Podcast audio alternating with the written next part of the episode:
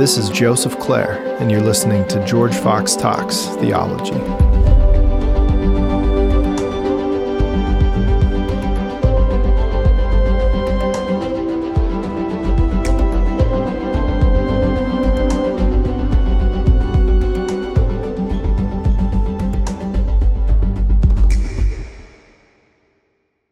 Yes, welcome to George Fox Talks Theology. Your host, Joseph Clair. So good to be here today with our special guest, Frederick Christian Bauerschmidt, all the way from uh, Baltimore here at George Fox today, professor of theology at Loyola University, Maryland, and uh, been there for 20 some more years. We won't say exactly how many years, has uh, worked on medieval theology, um, among other things Julian of Norwich. Um, but today, our topic with him is his new ish book, The Love That Is God, an invitation to Christian faith for our visual viewers. There it is, Eerdmans, year or two ago. Highly, heartily recommend, commend it to you. And uh, so good to have you here today. It's great to be here, Joseph. Yeah, yeah. And we'll go first name, and affectionately, Fritz is right. how you're known to the world at yeah. large.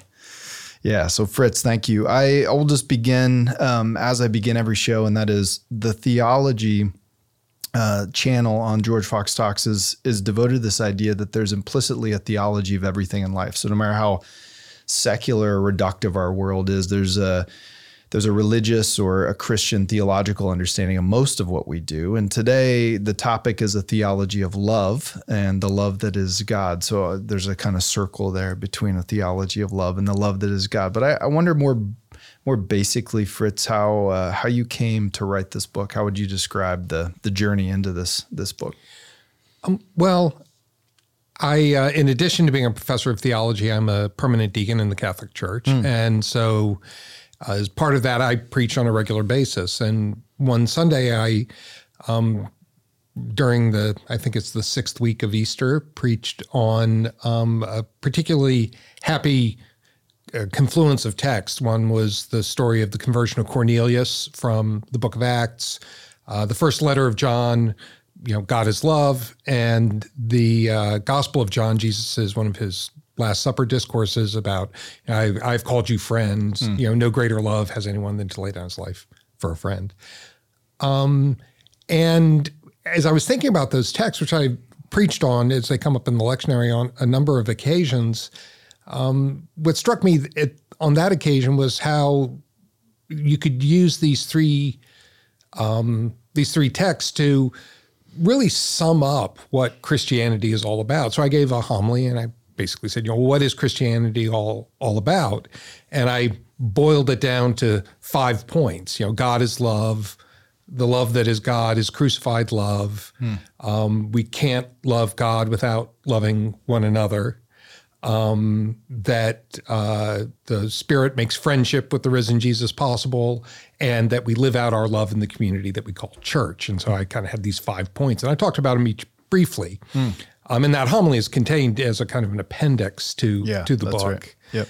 Um, but somebody came up to me afterwards. Uh, you know, as you're standing at the door shaking hands, back as we did in pre-COVID days. yeah, right. And uh, this was somebody who I knew. Our uh, her daughter had gone to uh, high school with with my children, and um, and she said she wished her daughter, who was no longer practicing the faith hmm.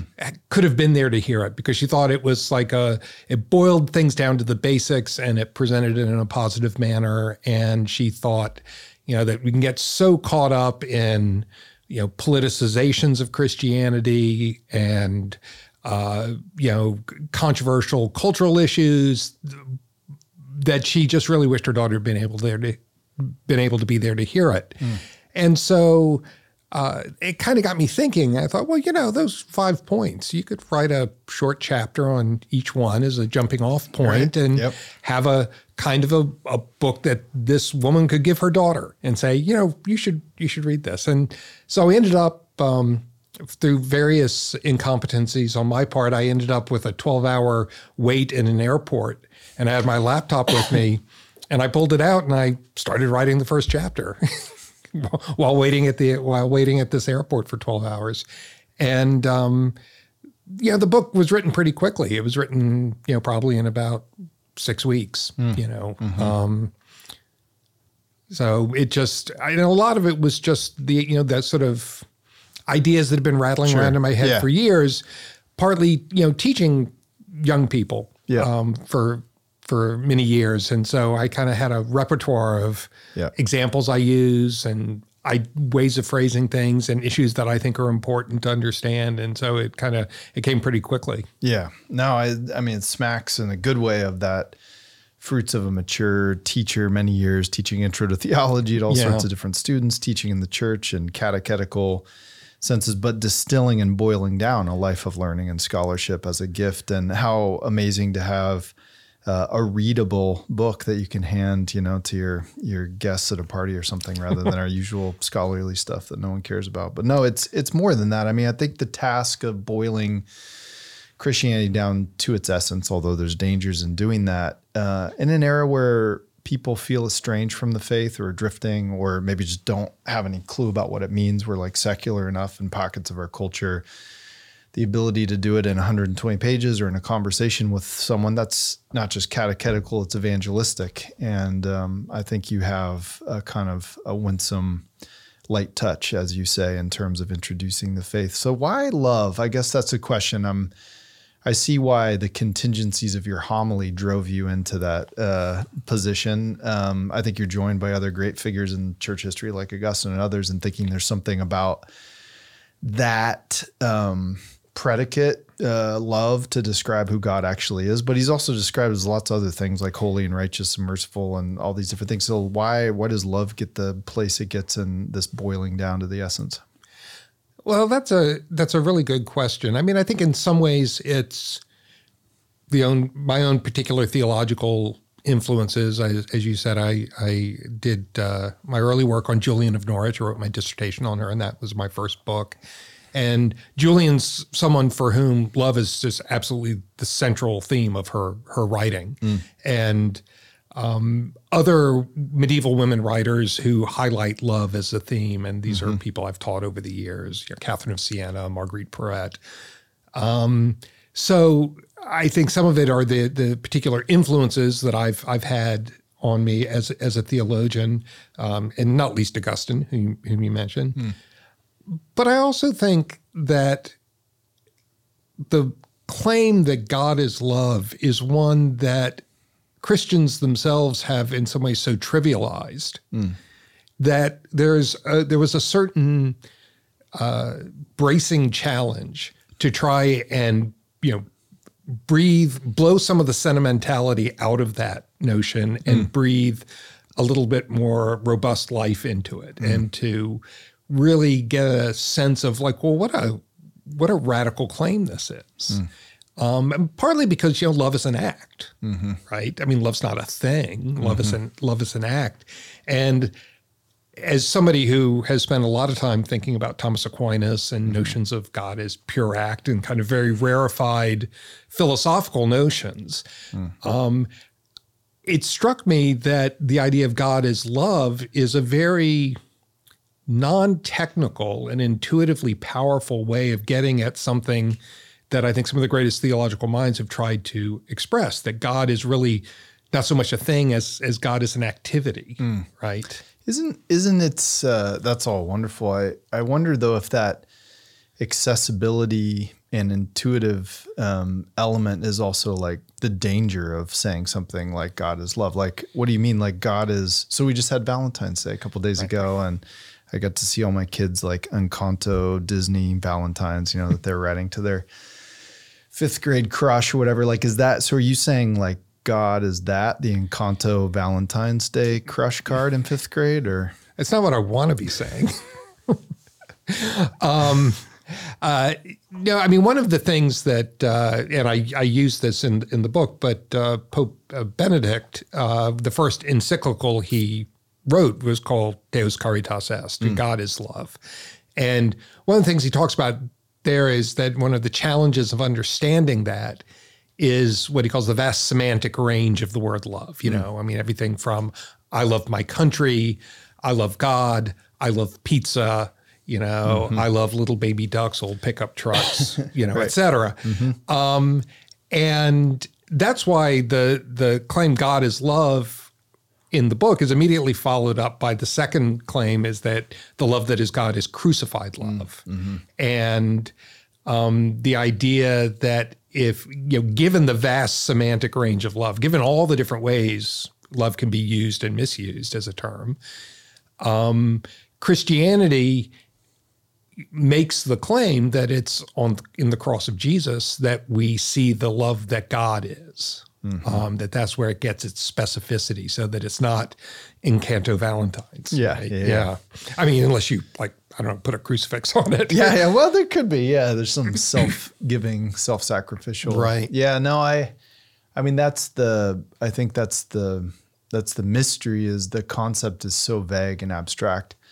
It's so universal, so that's why it's an amazing way into people's understanding. But it's also the uh, the problem insofar as like you could almost fill it with any content. So what content gets filled in, right? Right, right. Yeah, and I begin with a quotation from you know Christopher Hitchens, the notorious Yeah. atheist writer, where he describes the claim God is love as white noise. Mm. Right, you know, and and I think you know he's an astute critic to know that this is. Um, it, it's a claim that could mean anything, and it could also mask a lot of things. You know, Yeah. the way we use white noise to mask, you know, other sounds. Yeah. And I think Christians have, you know, used the claim God is love to, you know, mask some pretty heinous misbehavior by Christians. Sure. Yeah. Yeah. The last thing um, you, yeah, the thing the the pagan feared most in uh, in the ancient or medieval world was Christians coming to love them, right? So Right. maybe we're just doing it in different in different ways now in a in a framework. I guess though um, that leads to this this idea. So the claim God is love. So if you could get out of just like a really wavy gravy sentimental, Right. you know, sort of like kitsch Disney American some romance or something to the next level of love, which I do think has a fair and a bit of popular appeal, and maybe the theological element gets a pass of it, pass for it in this case of what God is love actually means is that um, our social um, our social arrangements should be about pure affirmation and embrace of other people, just total sort of like welcome, right? So you might in politically polarized and divided times, you'll find like front yard signs that say something like "You are loved" or "You are accepted." You know, so this this this the sense in which we're trying to overcome the implicit judgmental, you know, sort of cultural codes toward pure embrace. And yet, that's also happening simultaneously in one of the most like bitter, critical, judging, cancel culture, you know, sort of social um, arrangements at the same time. So, how does I mean, is is God is love? Is it a front yard sign of pure affirmation and embrace, or how, how do how do these things relate in God? Is it better than how it relates in us as a culture usually? Yeah, and I mean it's really the question of the relationship between God's love and God's God's um, God's justice and God's mercy, yeah, right? And right. how um, you know I think of uh, I don't know who originally said this. It usually gets ascribed to Cornel West about how you know justice is love in public, Mm-hmm. right? Mm. Um, and so, so you know the, the the the public face of love is justice, and um, I, I quote a, a line from Martin Luther King in the book where he talks about, you know, the God of Christians is is great enough that he can be both, you know, tenderhearted and strong-minded, you know, and that, you know, the God of love is not a, a wishy-washy God. Um, uh, you know, that that genuine. I mean, I think as any parent knows, you know, genuine love sometimes requires having to tell people things that they don't want to hear, right? And you know, but one one of the things I I've have noted that um, I mean, I sometimes think that you know, speaking as a as a Roman Catholic, that it's sort of the has become the vocation of the Catholic uh, the Catholic Church in the, in modernity to say no. Right, you know, all sorts of things in our culture, and the you know the Catholic Church is casting the role of, of saying no. But I think, and and maybe in that can be a perfectly valid cultural role to be, you know, like, well, let's let's tap the brakes here. Right. But I think there's a difference between people who say no with a certain sorrow, knowing that even though it's the right thing to to tell somebody like the way you're living your life is not correct, mm, or mm-hmm. Or you can't have this thing that you want, it's it's one thing to say that with a certain sorrow because you know that this is you know bringing a certain pain and suffering to this person that mm-hmm. might be ultimately salutary, but there's still pain and suffering there. And then there's those people who just delight in saying no, mm-hmm. right? Sure, and the yeah. and the danger then mm. is you know you begin to attract the people who just like saying no, mm-hmm. and um, so I I do think that if if God is love, then I think part of what that means is that when you say no in a way that is you know going to cause people a certain amount of grief you need to be willing to share that grief. Right you know if you're going to say the church has this teaching on whatever it is sexuality e- sexuality economics i mean it could be any number of things mm. um, that it's going to require them to say no to the culture you, you've got to be willing to share the the pain that people feel being mm. denied these things mm. wow you know? yeah and I, that gets to the kind of social embodiment of this divine love, which includes both, I guess, grace and truth, or love and truth, or something right. like that. So, how does the love? So, God is love, First John four, and kind of the witness of Scripture as a whole. But really quickly, you turn the book to say, if we want to fill in the picture of what that means, insofar as it's available to our human understanding, you have to see that the love that is God is this crucified love. So, how how does that work?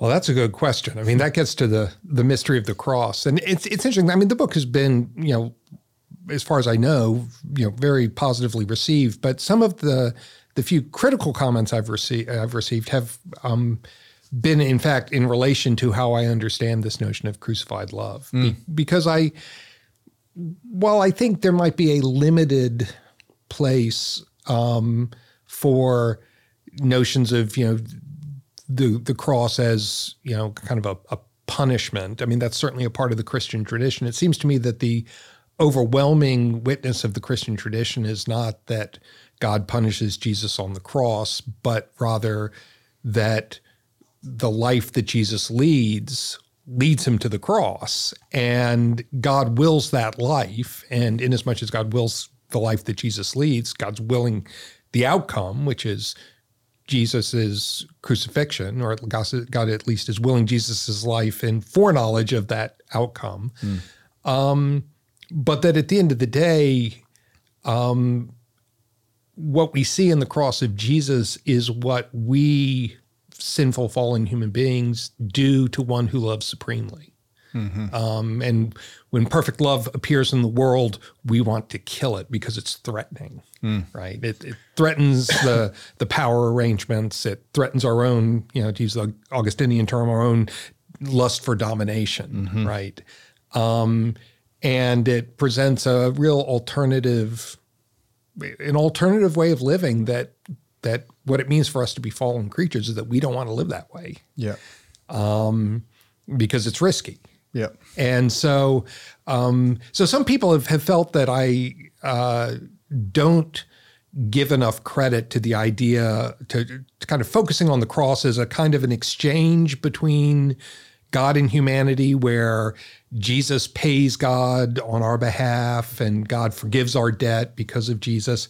I mean, like I said, I, that is certainly a strand in the Christian tradition. It's not what I focus on uh, mm-hmm. in in the book, and so some people have felt that that was not people are very invested in the idea that Jesus took a punishment on our behalf. Sure. Right? Yeah, I mean, especially Protestants, but there's yeah. strands in the strands Catholic in the Church Catholic as well, where it's yeah. substitutionary atonement, right, penal right. substitution, something like that. Do you feel? I guess the question is if the goal is for God to demonstrate His love to us in a way that um, moves us affectively, intellectually, and opens us to Him.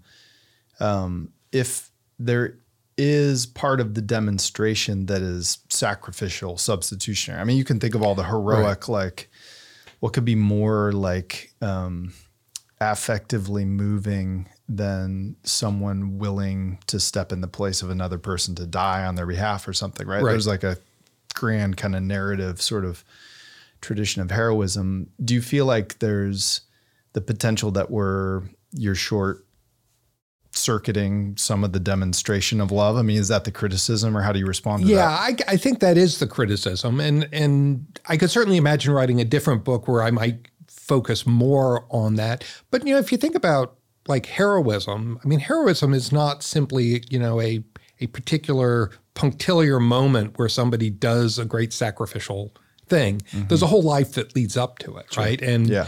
um, to truly count somebody as as a hero it's not just that they die a horrible, cruel death, but it's all those moments that lead up to that death. And that's mm-hmm. why I think um, in interpreting the one of the things I say is interpreting the cross, you have to put it in the context both of the resurrection that follows, and mm. I think that's a not uncommon theological move today, but also of the life that precedes it, mm. mm-hmm. right? And what is it about that life that leads to this outcome of the cross. Mm-hmm. Um, you know, I, I there's a I, concept I borrow from the Jesuit philosopher Ignacio Ellacuría, who was killed in El Salvador by government forces, um, where he says, you know, the question isn't, you know, why did Jesus die, but why was Jesus killed? Hmm. Um, or another way to put it is, you know, Jesus wasn't simply r- raised from the dead; he was raised from the murdered mm. you know, mm-hmm. um, right. and uh, and I think that that is something that that certain strands in recent theology have begun to explore, but I think there's a lot more that we can can do mm-hmm. in thinking about how is the death of Jesus connected to the life that came before it. Yeah, sure. I mean, you would want to just imagine that the more exploration of the complete picture of his life, death, resurrection, ascension as one right. piece, the more enrichment, you know, for your soul is available. So how so whether the demonstration of that love in the crucified love that God has for humanity in Christ that includes the complete sweep of Jesus's life, not excluding maybe the atoning sacrificial right. part, but completing it in this picture yeah. of you live a life of this kind of pure love, you're killed, you know, what does that say about us as sinful fallen humanity? The upshot of this is a kind of new possibility for a relationship with God through Christ. I mean, this is kind of the flow of your argument. How does that how does that work and how do you get to a place as a person where you're um, open to that friendship with God? Yeah, well, this is why I think um, in theology, you know, your what you what you say about the cross has to be connected to what you say about the resurrection, mm. and what you say about the resurrection has to be related to what you say about the giving of the Holy Spirit, right? And mm. and the workings of grace in people's lives, yeah. right? And um, it seems it seems to me that this is one of the reasons why I, I spend a lot of time on this notion of friendship, mm. right? Mm-hmm. Um, and, you know, Aquinas talks about love as friendship with God. And, you know, the certainly within the Aristotelian framework that Aquinas was working in, this is a very peculiar claim to mm. claim mm. that you can be friends with God. It's in fact it's something Aristotle explicitly denies that a mortal could be a friend with a God, mm. right? You just don't share a form of life, you know. Mm-hmm. Mm-hmm. Um, so uh, so the idea that the the the death of Jesus in the context of his resurrection um, and the giving of the Spirit is a kind of a trajectory that that that makes possible friendship with God. Mm. Um, now, at, at, the end of the day, I mean, theological explanation always falls apart. Right? Mm-hmm. I mean, at the end of the day, you you have to say, well, I mean, grace is just, and the workings of grace are just mysterious. You know exactly what the resurrection is. Mm. You know, I mean, I think we know what it's not. It's not simply us feeling like Jesus is alive. We know it's simply not, you know, uh, the resuscitation of a corpse, mm-hmm. like when you you know, like you might do in an emergency room. You know, it's mm-hmm. it's something mysterious, but at the end of the day, well, what is the resurrection? Oh, you know. um, and and this is something I worry about a lot. You know, the tendency in in theology to over explain mm. and not know when you need to stop and simply say, "Yeah, this is this yeah. is a mystery." And I do think there's a sense in which how the death and resurrection of Jesus and the giving of the Spirit make possible friendship with God is ultimately sort of mysterious. Hmm. Um, not sort of mysterious, deeply mysterious. yeah, right. Um, uh, and we can we can do we can make our best shots at trying to gain insight into that mystery but at the end of the day i, I feel like i want to just say well you know it's it is just really a mystery Sure, absolutely. I think, I mean, the premise is that there's, I don't know, personality or something there in the divine that's like friendable, right? So you can, Right. maybe not friend them on Facebook, but you can friend them in the stars. And I, you know, I, I work in early church theology. As you know, and one of the wranglings going on is the doctrine of the Trinity. So you definitely have one God, monotheism coming out of Judaism but you got this Father, Son, Holy Spirit, what's been given to us in Revelation and Scripture and in the life of the church. And they're trying to find the right concept to name the threeness. There's oneness for sure, but there's got to be threeness, otherwise something breaks down. And so they're looking for the right concepts, and the East and the West, you know, kind of go in different directions. But ultimately, you can't say there's three gods. Um, you can't say there's three, um, you know, substances like I don't know, gold or something. But you can say there's three persons because there's something Right. about personhood, personality that seems to get the distinction in a real way, but keeps the unity um, in the in the relationship itself. So I guess two twofold question: Why is personhood so important, especially in the Latin West and theology, for thinking about the divine, and how is our friendship with God related to whatever interrelationships going on already between the three persons? yeah um i mean i i use i make uh, a very brief foray into the trinitarian theology of of richard of st victor Oh, yeah, yeah. um, one of the great uh, medieval, one of the great medieval theologians whose work has been largely neglected until the last few decades, and it's kind of a revival of interest in Richard of St. Victor and other figures around him. Um, and he has a quite distinctive understanding of the Trinity, where he and he begins with the principle that God is love, and kind of following the same path that Anselm of Canterbury does in his Proslogion.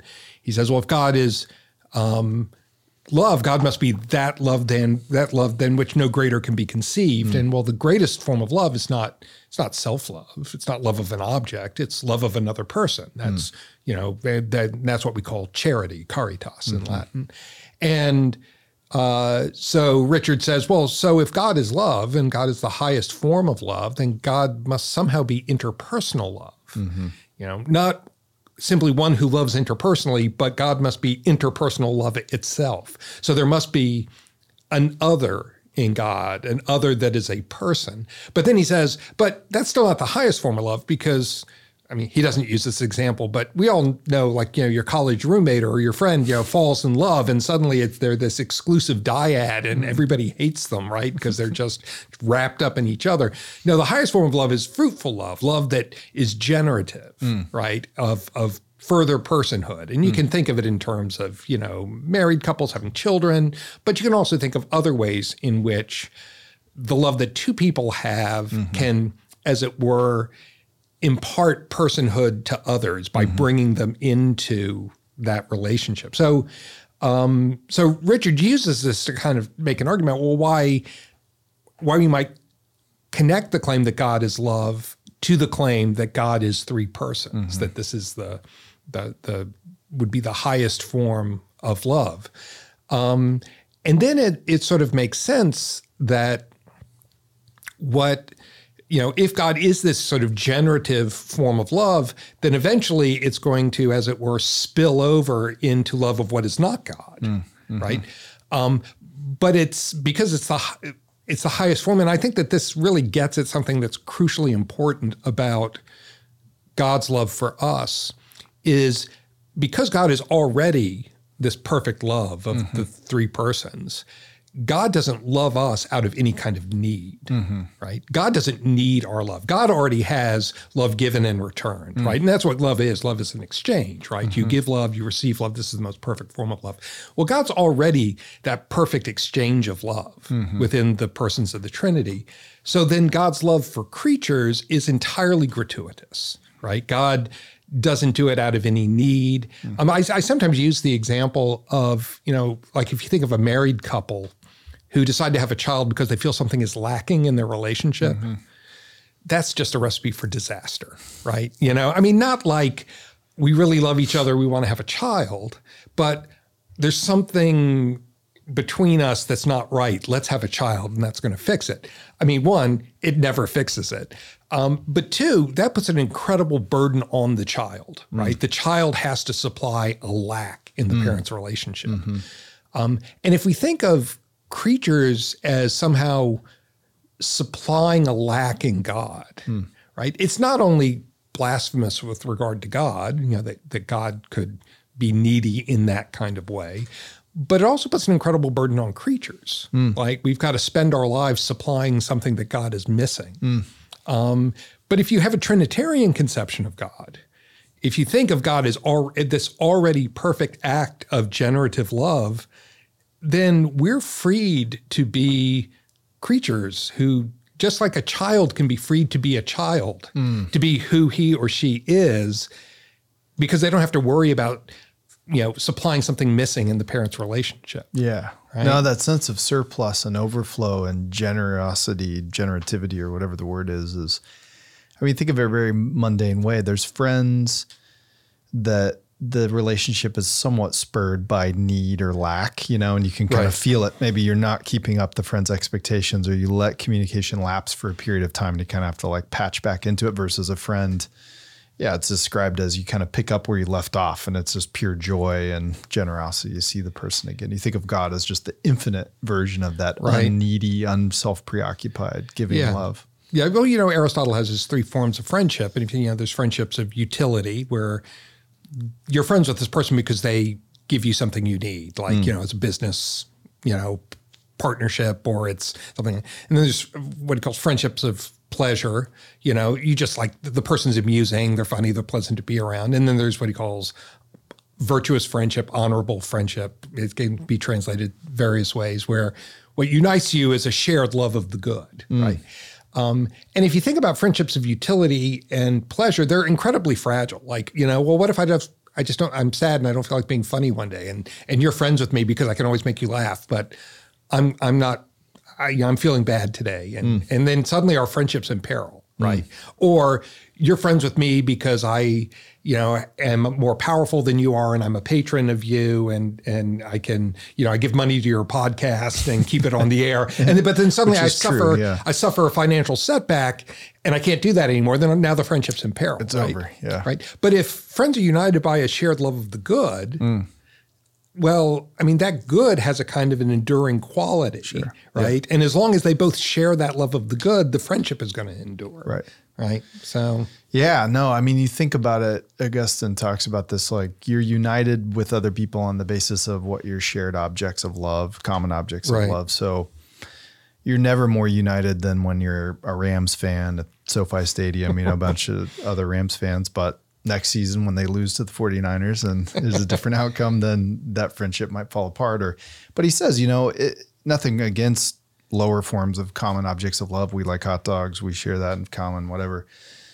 But the more valuable, rich the good that you share, the affection for, the richer the bond that you have, the more enduring, the more life giving it is. So if you have a shared passion for justice or the beautiful, you know, uh, for nature as God's creation, these are like enduring um, loves, and they don't, they're not as um, fragile, you know, in this in that sense. Yeah. And, and I think this is important for how we think about the church. I mean, I think the church is a community of friends, not in the sense that we all necessarily like each other, like, you know, that I find everybody in the church amusing or even useful, right? They're, they're oh, not they're not friendships of of pleasure or utility, but they're they should be virtuous friendships and that where we're united by shared love of God. Sure. Yeah. I mean, that's the that's the stadium where the object is the the victorious king, right? Right. Yeah. And, and and this is one of the lessons I draw from the story of the conversion of Cornelius, right? I hmm. mean, the last person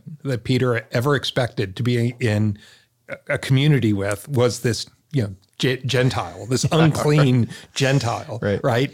And yet the Spirit, you know, puts them together. And I think that that should be a model for our experience of the church, right? It's like this motley crew of people, um, and you you know, look around and go like, how did what what do we have in common? Well, we have this shared love of God. Yeah. Um, it seems like such an important note for us today in such a divisive, you know, rage culture, political polarization. We've heard it all before, but the flow of your argument is there's this God who is love, this inner relationship of pure love in the Trinity. It overflows and manifests fully in the face of Jesus of Nazareth and his life, death, and resurrection. We're called into that mysteriously through the Spirit and uh, conversion. But then you you kind of say there's a really important part right out of First John where John seems really clear that if you say you love God, but you don't love the person right in front of you, then you actually don't love God. I mean, that's that social yeah. sort of I, I think we, that, that's one of the most in, amazing claims in the New Testament. I think absolutely um, because it also speaks to how self-deceived we can be. Oh, right? You know, boy, yeah, I really love God. Boy, I hate Joseph. right, exactly. and how uh, how does that self deception work? I mean, why are we so um, lenient about it? And I mean, what is what's this word translated for our own moment? I mean, we're in a pretty raw, you know, social moment. I would say. Yeah, I, I mean, I think it's always really easy to substitute some kind of ideology for God, mm. right? I mean, maybe it's inevitable, right? I, I think probably nobody has a conception of God that's completely free from ideology, but it is just it's so easy, um, and it's almost as if I feel like some people feel like in if you're not excluding people on ideological grounds, you're just not doing it right. Mm. You're just not serious, mm-hmm. right? um, and like I said, you know, the church sometimes has the vocation of saying no. Mm. Um, I don't think it's necessarily, you know, all are welcome, all are accepted. I mean, on some level, that is true. I, that is that is true. Uh, on another level, well, really not. I mm-hmm. mean that, um, uh, but I think people can. There's there's some kind of strange dialectic that's going on in this, right? Mm-hmm. Of of well, like Miroslav Volf called it, you know, exclusion and embrace, mm-hmm. right? Mm-hmm. And that these that there's something there's a strange dialectic uh, of exclusion and embrace that that goes on in in the the church. Um, but I I think that there is a tendency that people feel like if you're not excluding enough, you're just not serious. Mm-hmm. And then the principle according to which we want to exclude people is always some ideological principle. Mm-hmm. And I mean, I see, I see it. On, I mean, it really is true. I mean, I don't want to, you know, fall into the sort of both sides rhetoric, but it is, I think, true on both the left and the right in mm-hmm. our current culture um, that uh, we are just intoxicated with division mm. um, mm-hmm. and and hatred, right? Um, and I think there's lots of reasons for that. I mean, I think social media, you know, sure, yeah, you know, people podcasts. this podcast probably, yeah, yeah, you're yeah. probably We're adding to it. Yeah, you probably have whole episodes on who who you should hate. Um, that was but, last week, yeah. yeah. Um, but uh, but I, I think what for whatever the reason is, I think we are in a particularly toxic is that, moment. Is that partly secularization, the loss of deeper like spiritual identities, or is it just social media, or just too hard? It's just too many factors. Well, I think it's it's an overdetermined phenomenon, as they, as they would say in yeah. you know, critical theory. But it's um, uh, I, I, think there's a lot of things going on. Um, I think we do live in a highly fragmented society. Mm-hmm. Um, I mean, one of the manifestations of this is like if I try and make any kind of cultural reference in class, I mean, I it at most hits you know five percent of the students because mm-hmm. we're we don't really have these. I mean, I guess we now have the pandemic as a is a ex- thing that we've all experienced. So I'll be able to talk about the pandemic for a few years. um, but for the most part, I think it's you know we consume niche cultures, mm-hmm. you know, um, mm. uh, and so that's that's part of it. Um, yeah, and it, so it's it is it secularization. Well, I mean, secularization means a whole bunch of different things. Sure, yeah. yeah. I mean, I guess just a lot the immanent frame, you know, in Charles Taylor's kind of sense of like our lives have been immanentized or something where it's more about this worldly material attachments here and now and not transcendent aims. And so all of a sudden, political national identities, material, you know, kind of concerns of identity become, I don't know, more determinative of who you are. I don't know. Yeah, no, and I think in some ways it goes back to what I was saying about, you know, how creatures are can be made to bear a, a weight that they that they break down under. Mm-hmm. And I and I sort of think that this is happening in politics. I've been in numerous uh, surveys uh, and comparisons of surveys that like mm, I'm, I'm going to make up these numbers, but like in the 1950s, it was something like, you know, 75% of people said that they would marry somebody of a different political party, and 75% said they would not marry somebody of a different religion. Mm-hmm. And now in surveys, this is completely flipped, right? Yep. Now 75% say they would never marry anybody of a different political party, but right. 75 plus percent, it's like, oh yeah, different religion, whatever. Um, and I think that I think one of the things that's making our politics so toxic is it's having to bear the weight of transcendence, yeah. right, and and giving ultimate meaning to people's lives, and mm, that's that's all I mean by the yeah. force of secularization. So take this to the church for a minute. So, what if I've followed you this far? I'm like, okay, yeah, love is serious. I've seen self-sacrificing love. Wow, there's actually like a God who's self sacrificing in his love, and he's demonstrated it to us invited us into it. Um, but we live in an age that is all it's the nones, it's or at most it's spiritual but not religious or in our context a more evangelical world it's i'm into jesus but not the church you know no thank you very anti-institutional anti-organizational out here. So how do I make the leap to community? Maybe I'm like all on board with everything you've said about love, God being love and wanting into that, but like don't make me go to church. Like why church? well, I mean, it's a really good question because church can be such a horrifically miserable experience sometimes. No. Um, but it can also be a wonderful and life giving experience. Only a deacon would say that. yeah. Um, and and I do think that the church is one of the few places where, and this is of course uh, because of the failures of the church, this might be less and less true, but it is a place where you can encounter people who you would never be in community with otherwise, mm. right? Um, and uh, uh, you know, I mean, I think like I'm a you know deacon at the Cathedral of Mary Our Queen in Baltimore, where we get all sorts of varieties and sundries, and so we have our you know former Democratic senator you know coming up for communion, followed by a transgender person, followed by somebody with uh, you know who has a you know MAGA flag on their on their truck, and mm-hmm.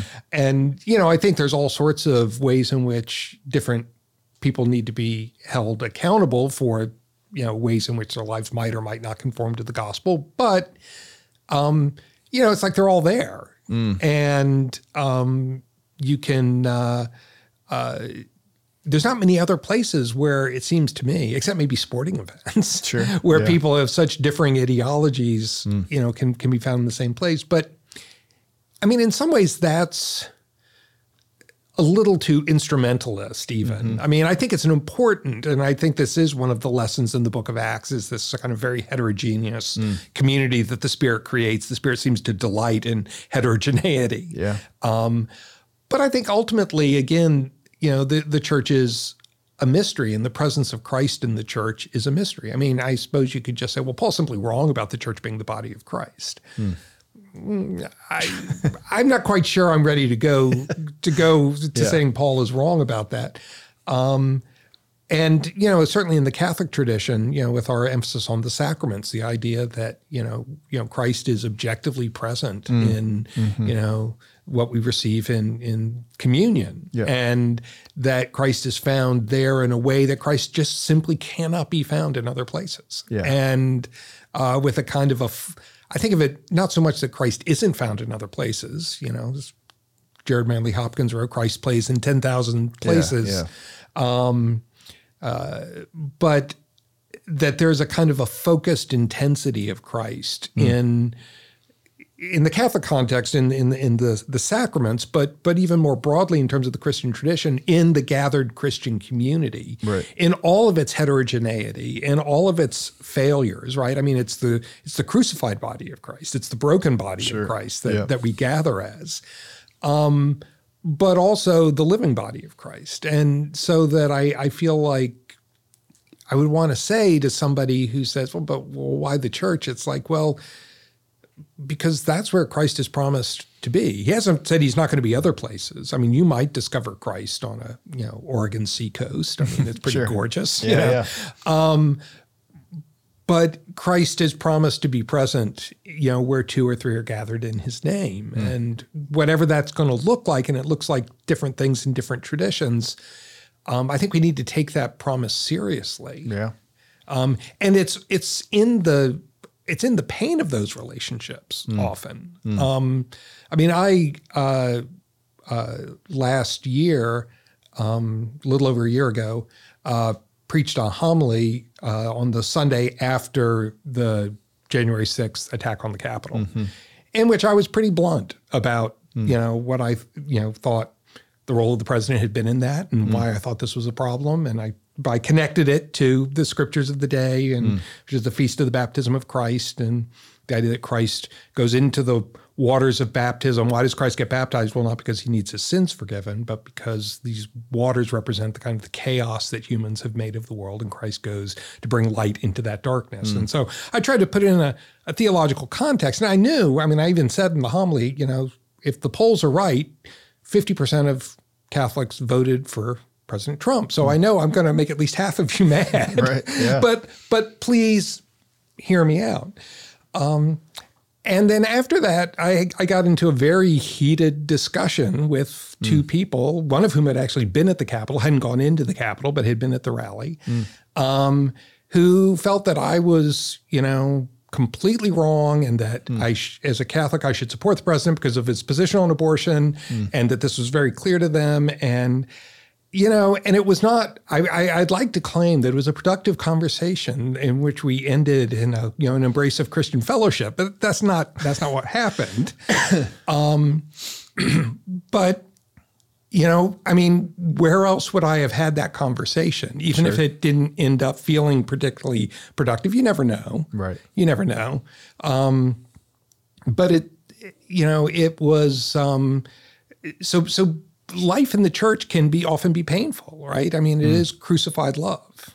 Um, but I think that there is uh, the church at its best can create a space for encounter that you just really can't find anywhere else. Encounter with God, but also encounter with other people. Yeah. I mean, it seems like the natural extension of the argument of God who is love, this love is crucified love, invited you into it, but you can't love that God back if you don't love the person right in front of you, right? So this is the natural social context where that surely universally applies in terms of love your neighbor as yourself, but it seems to particularly apply in this locus of people who say they all have a relationship with that God who is Right. love, right? And Right. so the arrangement is such that there's a mutual accountability to a vision of civility, if not charity, and and obviously it's imperfect. I've always latched on to that Augustine Augustine's idea of the church being part of the whole Christ, you know, where Christ is surely the head of this body who's up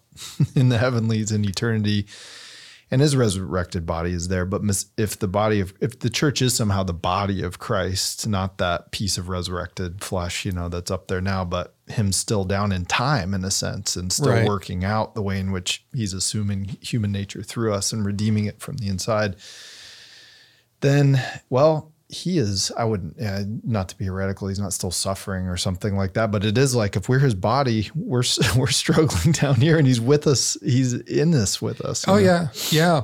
I mean, Julian of Norwich talks about you know the words of Christ on the cross. I thirst, mm. and, and one of her things she says is Christ has a spiritual thirst, and it's a, a what she calls a, a love longing to be united with us, mm. and that he is thirsting still, not in his resurrected flesh, but in his flesh that's still on earth in in the church. Yeah. And Yep. um, so you know, she's she's very Julian's very theologically careful. So she says, well, you know, as to his natural flesh, he is he is impassible. He's Yeah, incapable of suffering, but he continues to suffer. Yeah. You know, on earth. And you know, I mean, one of the things that we suffer in the church is we suffer each other. Yeah. Right.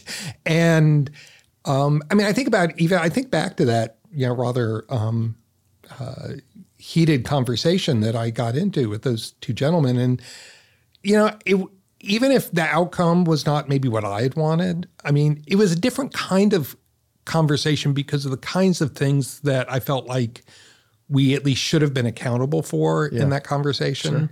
You know, to acknowledge in each other that you know a sincere love of God and um, a desire, you know, that God's will be done on earth as it is in heaven, Sure. as we pray Yeah. every time we gather together. And um, it certainly made me at least try and approach the conversation differently. Yeah. And you know, I think but but yeah, part of the the ongoing suffering of Christ's body is that you know we we suffer each other and we suffer our divisions. Yeah. And I think Um, increasingly I'm committed to the idea of the visible physical church because for all the reasons that you mentioned. We gather to hear the word and be shaped by the gospel. We gather for the sacraments. We gather for hopefully if indwelling of the holy spirit that unites us. All those things that are in the scriptures theologically in the tradition. But at the end of the day, our capacities for individualistic self delusion are just like limitless, bottomless. And it's not until you bump up with the external reality of it, not just the world, like, oh, I ran into a wall. I thought that was a door, but it was a wall. Mm-hmm. but I ran into another human being, another subjective person in reality.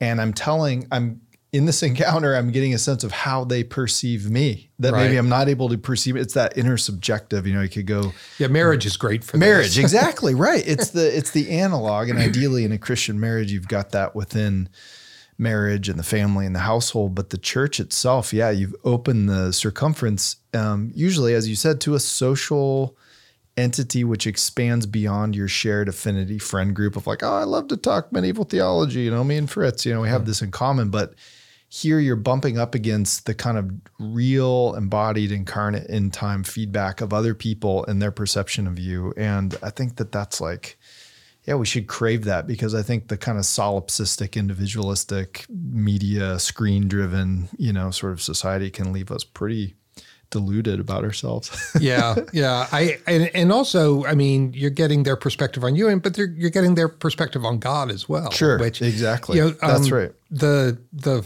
I guess 15th century philosopher Nicholas of Cusa, he has Hmm. a, a wonderful short work called De Visione Dei, the the vision of. God, which is a wonderful title because it's both about our vision of God, but also God's vision of us. And he sets up this thought experiment where there's an icon of Christ and it's painted in such a way that it's one of those paintings where the eyes follow you wherever you are in the room. Wherever you are in the room, you feel like um, the eyes are following you.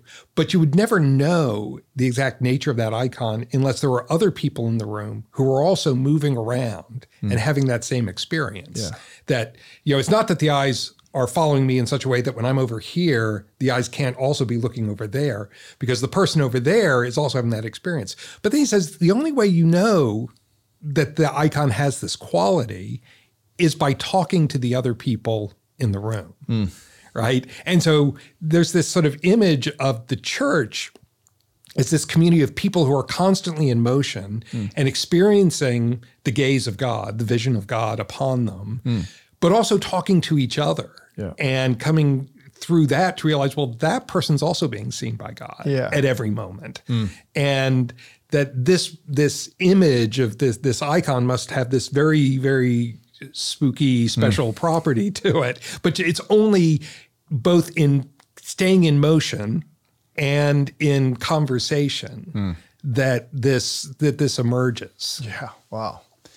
Yeah, it gets into a deep sense of how yeah all the different members are part of one body. I mean, Paul Yeah, in First yeah. Corinthians twelve. Okay, we're going to bring this in for a landing. Two final questions. One of the things I love about this book is that it's written at least, if not to the modern, you know, sort of skeptical unbeliever, at least with them in mind. You know, as you said. So whether never believing atheist or lapsed person or something like that, but you're aware of the conditions of belief in the modern world and that maybe it's harder for us to believe things like God is love or that some guy in Israel, you know, 2000 years ago was like the definitive manifestation of this self-sacrificing love. Like how what what is faith? For it's like how how are we to understand faith in a way that is is non-trivializing and actually opens up the depth of it in this like kind of modern unbelieving landscape we're in. That's, a, I mean, it's a great question. I mean, I can, I can think of, I mean, I do think one aspect, and this is uh, um, kind of Thomas Aquinas's gloss on on Hebrews. Mm. Um, uh, you know, faith faith is the assurance of things not seen. You know, mm. but he, he says that well, you know, one of the criteria for something being a matter of faith is this question of not seeing. Mm.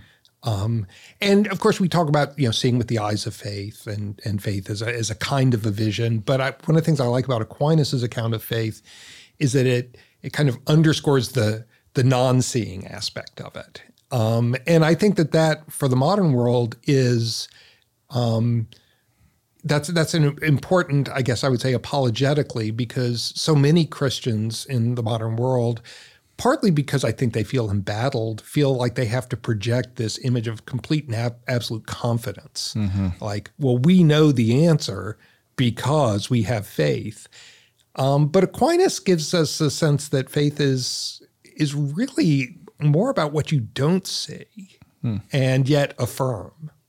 Um, and I think that that there's a kind of humility mm-hmm. uh, to to that account of faith that foregrounds the not seeing aspect. Yeah.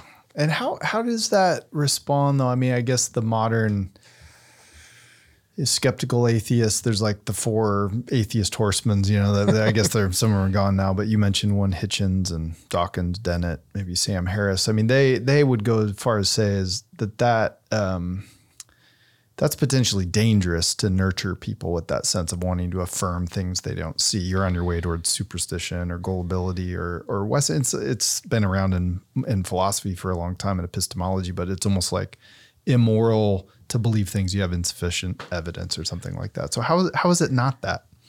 Well, I mean, in some ways it is that, but we accept all sorts of things that we don't have sufficient evidence for, and it's it's always struck me. I mean, I can forgive you know. Uh, you know Sam Harris and and Christopher Hitchens, but I mean Richard Dawkins is a practicing scientist or, or was a practicing scientist, and and at least the practicing scientists I I know they want to say, well, we don't really know. I mean, science is about creating a hypothesis and you mm, test mm-hmm. it and you're kind of making your best guess. And we've got these models of what reality is like. So I guess I would want to push back and say, well, I mean, what almost all of life is about things we don't know. Mm. Um, but we still have to, we still want to affirm. Um, and we think we have grounds for affirming it. I mean, it's not like we're just believing whatever willy nilly. I mean, mm. we do, you know, have, we can give an account of the hope that is in us, mm. right? Uh, even if we can't conclusively prove it, mm. right? So I guess I would want to push back and say, well, look, you know, most of the science we know is not things we see. I mean, nobody's ever, you know, nobody's ever seen a lepton.